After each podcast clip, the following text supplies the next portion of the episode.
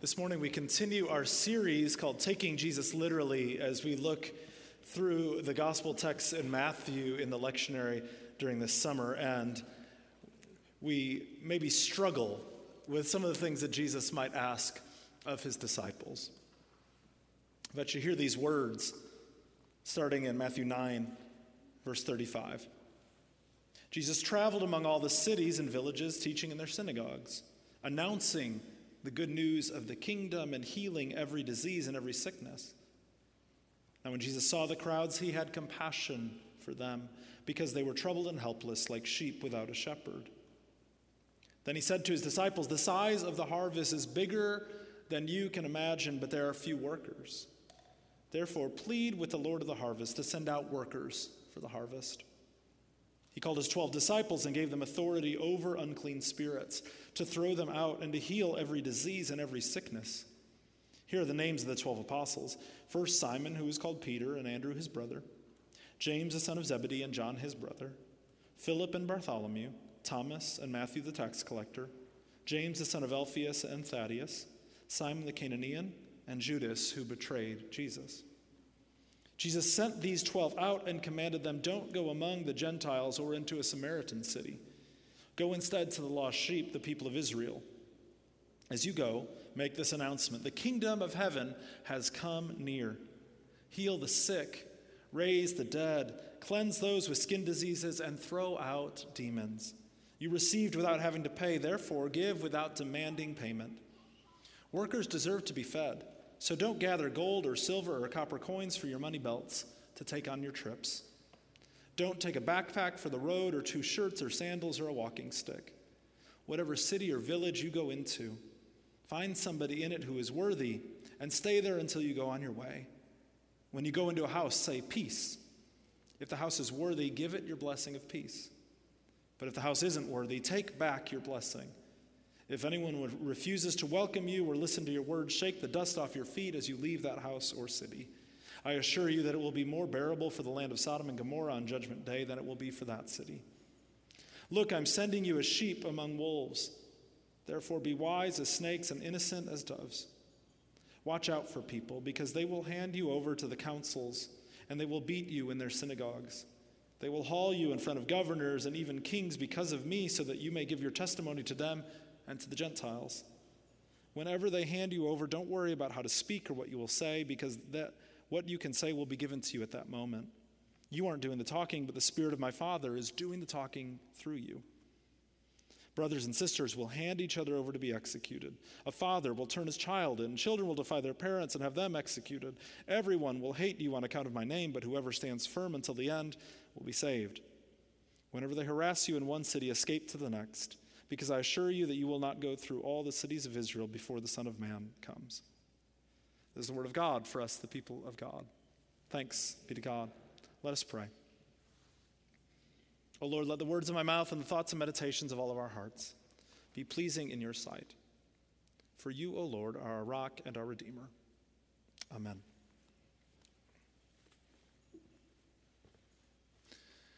As human beings, I think that all of us has a recency bias. Do we not? I'll confess to you this morning, I have a guilty pleasure, and it's this I like listening to sports talk radio. and it drives my wife insane when she gets into the car that I just drove and she just hears men yelling at each other. And she says, How do you listen to that? Doesn't it make you so stressed out? And I basically say, Well, I don't really actually care that much about these things, but it's kind of interesting to me. So, anyway, so, so I, and here's the deal after every great game, or run by a team, or by an individual player, we immediately as a culture go to crown that person or that team the greatest of all time, the GOAT. And we do this so that ESPN and all of their networks have something to talk about all day. This is why this debate exists, right? They have like 17 channels and they have to talk about something. And so we do this. A, so they want to talk, you know, and the sports talk guys, they have to be convinced that their life has a meaning and a purpose, so they have to talk about something on the air. So every time LeBron James breaks another record, like this year when he broke the scoring title for all time, because when I was in my freshman year of college, he was entering the NBA which makes you feel like a massive failure when you compare. But anyway, and, and so so LeBron, you know, they talk about him, and well, is he is he the greatest of all time? And then everyone who watched Michael Jordan, as I did religiously as a child, play for the Chicago Bulls, says no, Michael Jordan is clearly the greatest of all time, and we have all these ways. But the problem, right, is that we can't actually see Michael Jordan in his prime play LeBron James other than in a video game, and so we don't really have a way to settle this debate you know, the same thing happens, right? The, the question gets thrown around when Patrick Mahomes starts winning Super Bowls like he is. Like, after the first one, the question that goes around is, is he elite? And then they, they, they spend a long time on sports talk radio talking about the definition of elite and what that means, as opposed to great, um, which is just a stupid conversation. But this is what I listen to sometimes coming home from work. And when we're watching incredible performers, no matter what it is, I mean, whether it's an incredible actor or actress or an incredible singer or someone like Taylor Swift singing in a rainstorm in front of 80,000 people and selling tickets for God knows how much money or whatever it is, it feels like they're the best that we've ever seen. And because we're not watching them play the people 100 years before or anything like that, if I asked you today, which part of this text today is the hardest part to take literally, which had kind of three sections in and of itself. I imagine you'd start with the highly offensive words you heard at the end. Those first words that we might struggle with taking Jesus literally. Brothers and sisters will hand each other over to be executed. A father will turn his child in. Happy Father's Day. Children will defy their parents and have them executed. Everyone will hate you on account of my name, right? And so it's ironic that the Revised Common Lectionary chose that for today of all days, but that's what they did. It's not my fault. But really, in that text, right, this is about the cost of discipleship. Jesus is, is, is wanting his followers to know that, hey, like, it's going to be really hard. It's going to be so hard that families might get split up on account of my name because of following after me. And when Matthew is writing this, right, we have to remember Matthew is composing this gospel probably 35 years after Jesus. Matthew was an eyewitness to Jesus, but these gospel accounts took a while. And so by that time, there are communities of people following Jesus who are actually facing the kind of persecution that Matthew's talking about. When Jesus was talking about this to them, uh, they didn't have a context for it yet. So Jesus is kind of seeing into where this is all going to go after his death and resurrection and the reality that people are going to suffer big time for following Jesus. We know that did happen soon after. Um, as, as, as, the church was formed in, the, in its first few hundred years, and we know that still today people suffer for following Jesus. So, those might be the first words that we struggle with taking Jesus literally. But then we might walk backwards a little bit more, and we hear the challenge to the disciples. I mean, they are going to carry out the ministry of Jesus. Right? He tells them that they should heal the sick and cast out demons and do exactly everything that he has been doing, and he's going to empower them to do that. That alone is hard stuff. That's a hard call and challenge for them to do. And then he says, here's how you're going to do it. Take nothing with you and rely wholly on the hospitality of everyone that you go into. Now, let's talk for a second about hospitality, right? In, in Jesus' day, in the ancient Near East, like people would stop by on the doorstep and it wasn't just that like give them a cup of cold water. It was like they were stopping in and saying hey can i stay a couple nights? Or can i stay this time? Now we don't think about that other than you might feel like that when your in-laws come into town but that's a whole nother thing entirely. But but the reality is is that is is that we don't quite understand that when, when Jesus says you go into their house and you say peace, you say shalom, and if they say it back to you, then you're all good. But if they if they don't want to hear it and they don't want to receive you, wipe the dust off and leave town and get out of there, right? And don't because the kingdom is not for them yet, right? And so those words in and of themselves are hard. But but Jesus says this to them at the beginning when he's giving them this commission. He says, Don't go among the Gentiles or into a Samaritan city. Go instead to the lost sheep, the people of Israel. And I think when we read Jesus in the Gospels, we start to realize something a little bit strange to us. Why does Jesus spend almost all of his time and effort exclusively to Jewish people.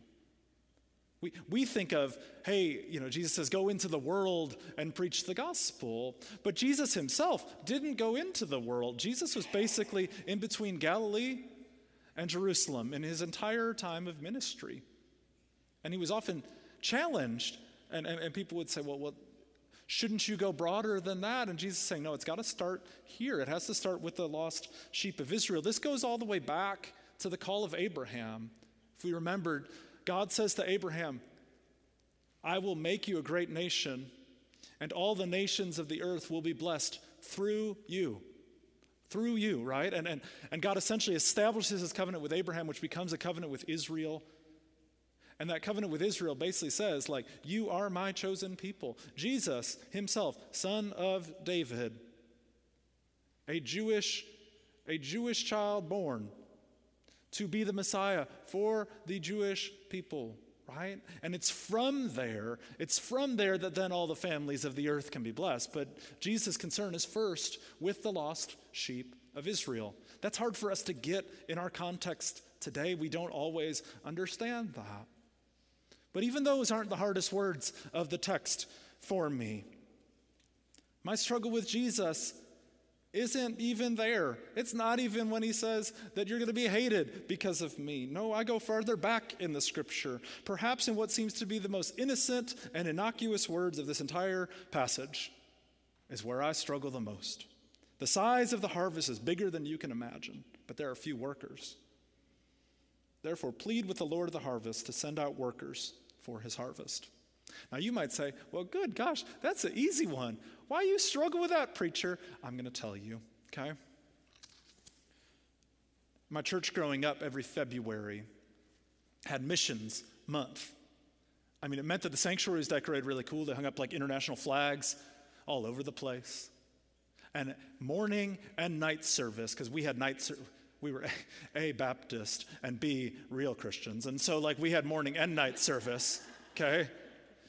And and, and in, that, in those services, different missionaries would speak. And my church actually directly supported lots of missionaries. We didn't have apportionments like we have in the United Methodist Church, where we give dollars to a central entity and there's missionaries that go out on our behalf. It was even more direct like that. And so some of these missionaries would come back on furlough, or other people would come and speak and share. And almost all of the time, the passage was either, right, go into all the world and make disciples, or it was this the harvest is plentiful and the workers are few. Therefore, plead with the Lord of the harvest to send out more workers into the harvest. The, the, the interpretation of that text was not very hard, it seemed, when a preacher was bringing that text to us. The harvest is the unbelieving world, specifically the hardest imaginable places to go the Indias and the Chinas and places like that. That was the harvest. The workers are all Christians, subtext, all of you. So go unto the ends of the earth.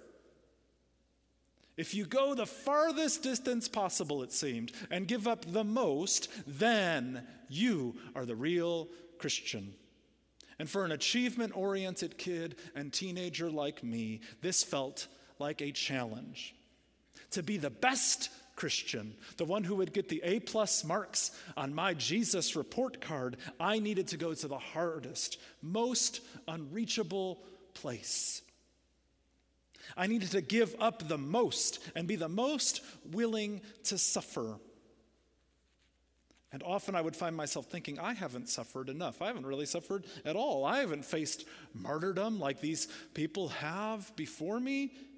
Aren't we all called to do this? Shouldn't we all be streaming to the altar today to go to the areas that have least heard the message of Jesus? Should everyone, in other words, be a foreign missionary? And here's the problem I found I had no desire whatsoever to do this. None. I don't feel a calling on my life to be a missionary in a foreign land. And because of this, I felt for years like my calling was illegitimate.